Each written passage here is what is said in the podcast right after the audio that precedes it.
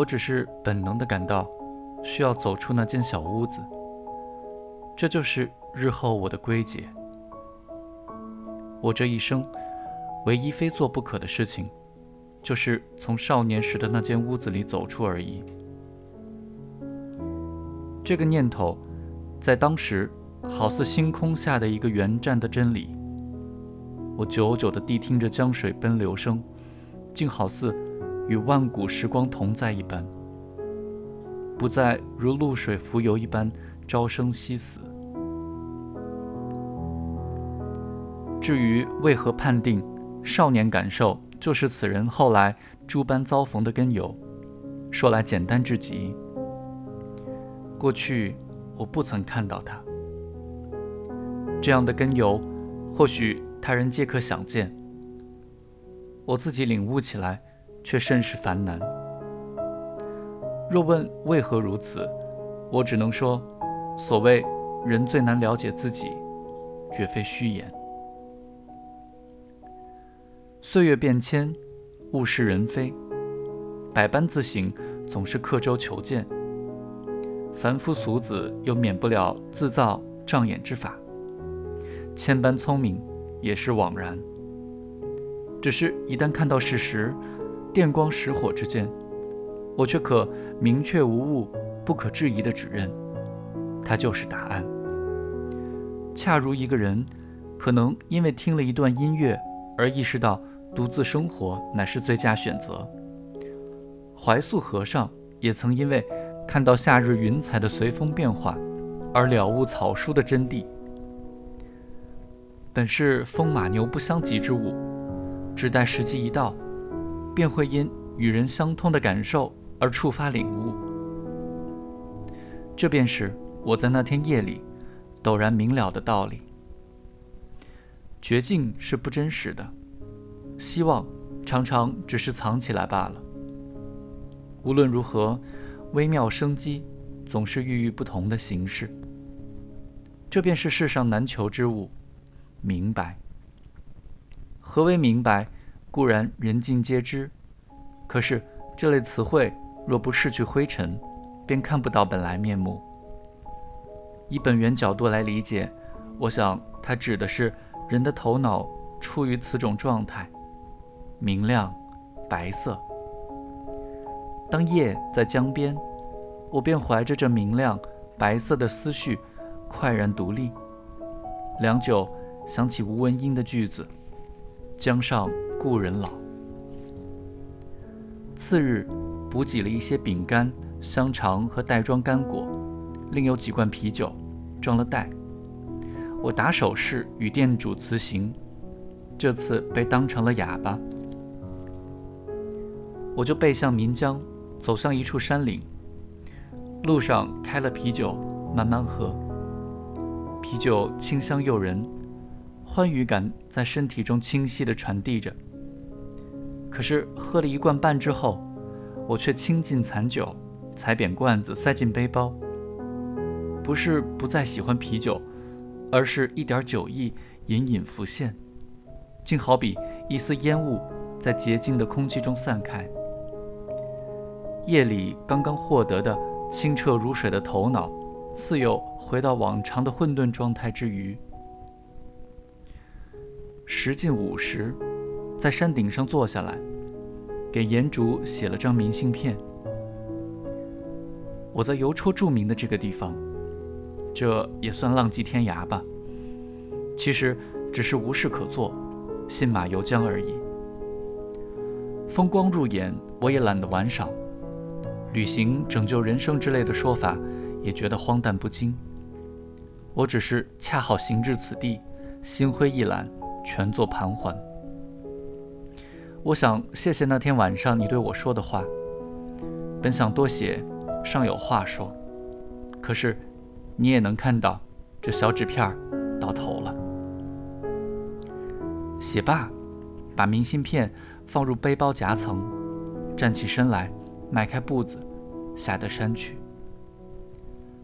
那本杂志上的故事怎么说来着？严竹，在那些美国士兵在越南被打得屁股掉了，灵魂也掉了之后，他们就迈开步子，继续开拔。薄雾中，离故乡有五千里之遥。我像一只被掏空的陶罐，迈开步子，继续开拔。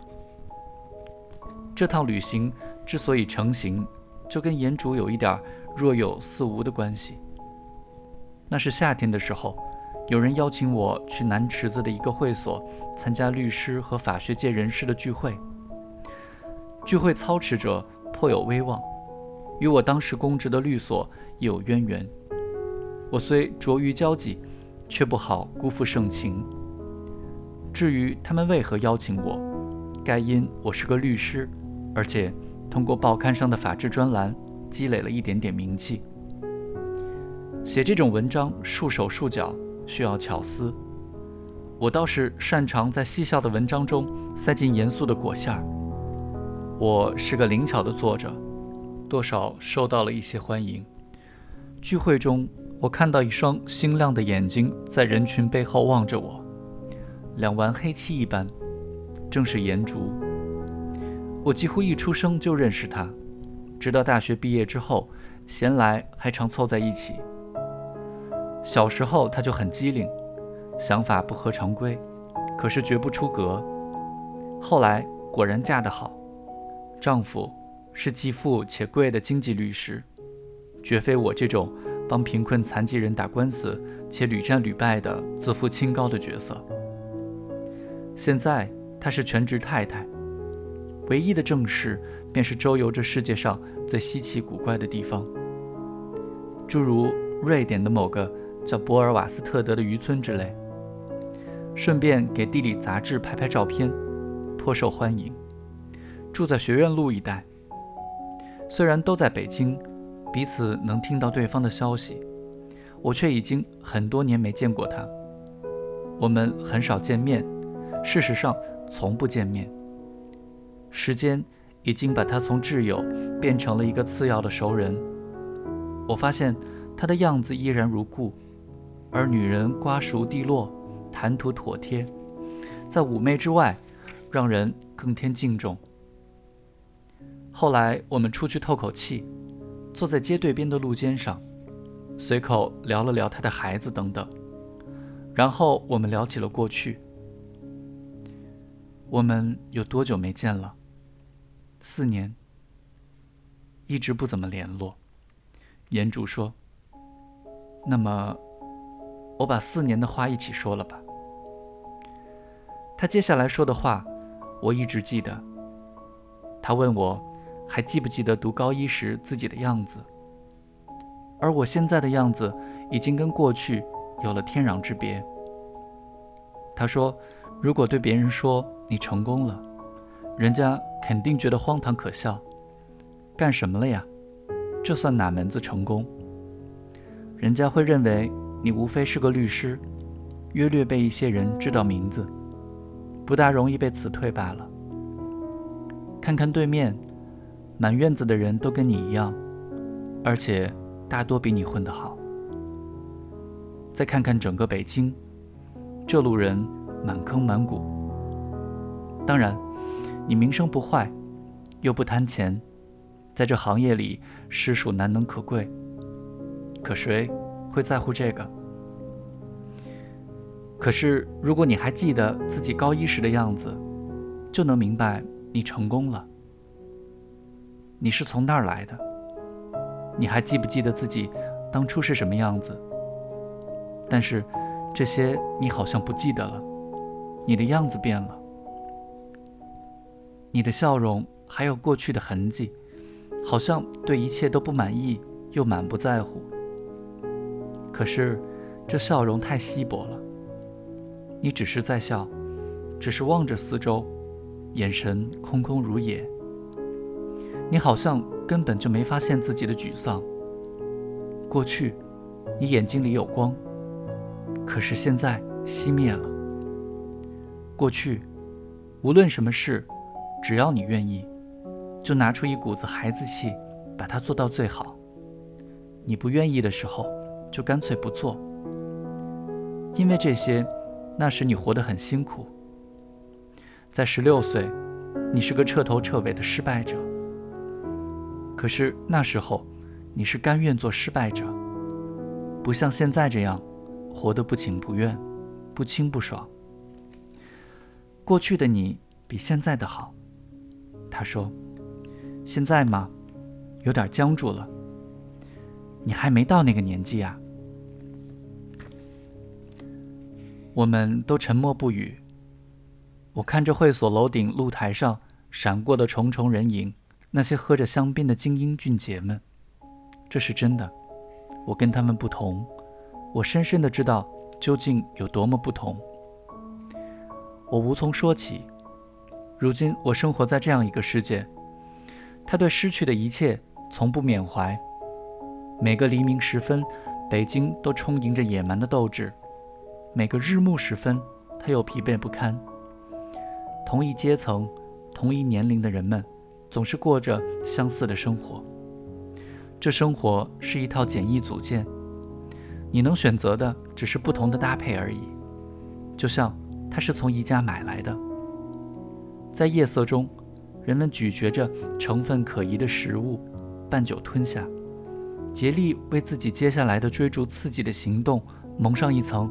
美好和微妙的色彩，可是感官享乐也只是介质。人们为了去除被摒除在外的惶恐，而匆匆寻找着归属。归属何在呢？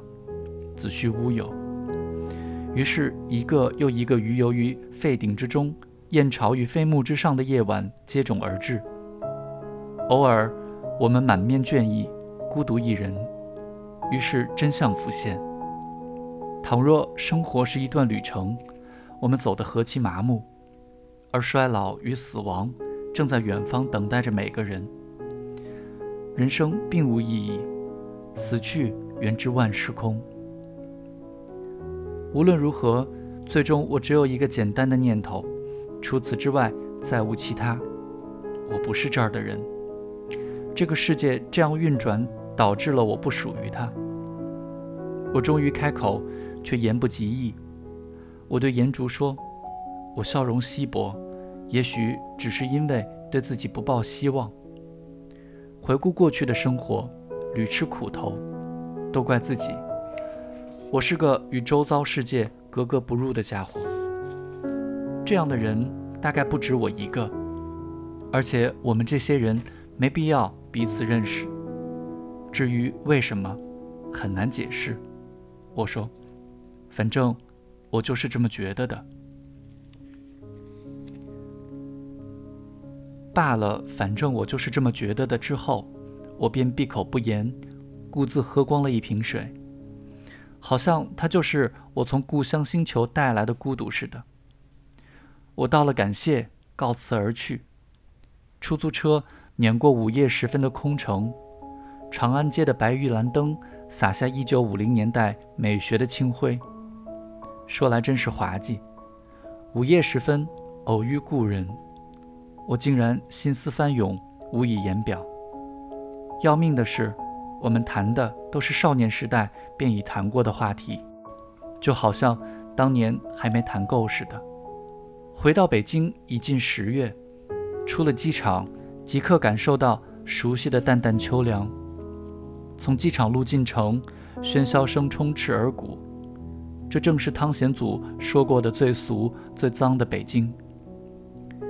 在单元门口的信箱里，我抽出信用卡账单、广告、杂志等等，还有延竹的明信片。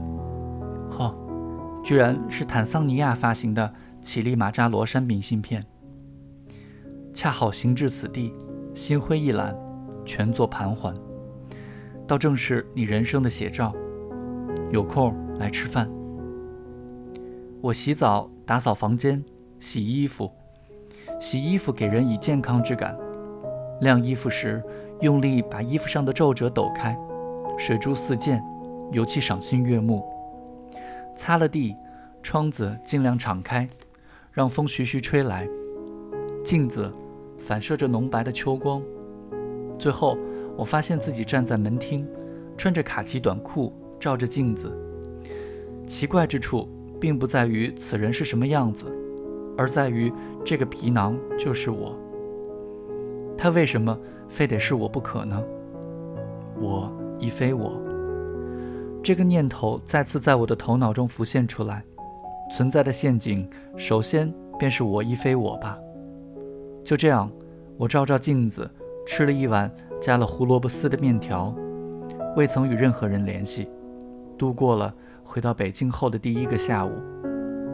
心中安宁，头脑中的明亮白色的思绪却变得浅淡。晚来，站在窗前向外眺望，黛色的西山，远远的一脉。我竟然回到北京，怀念起山中的日子来了。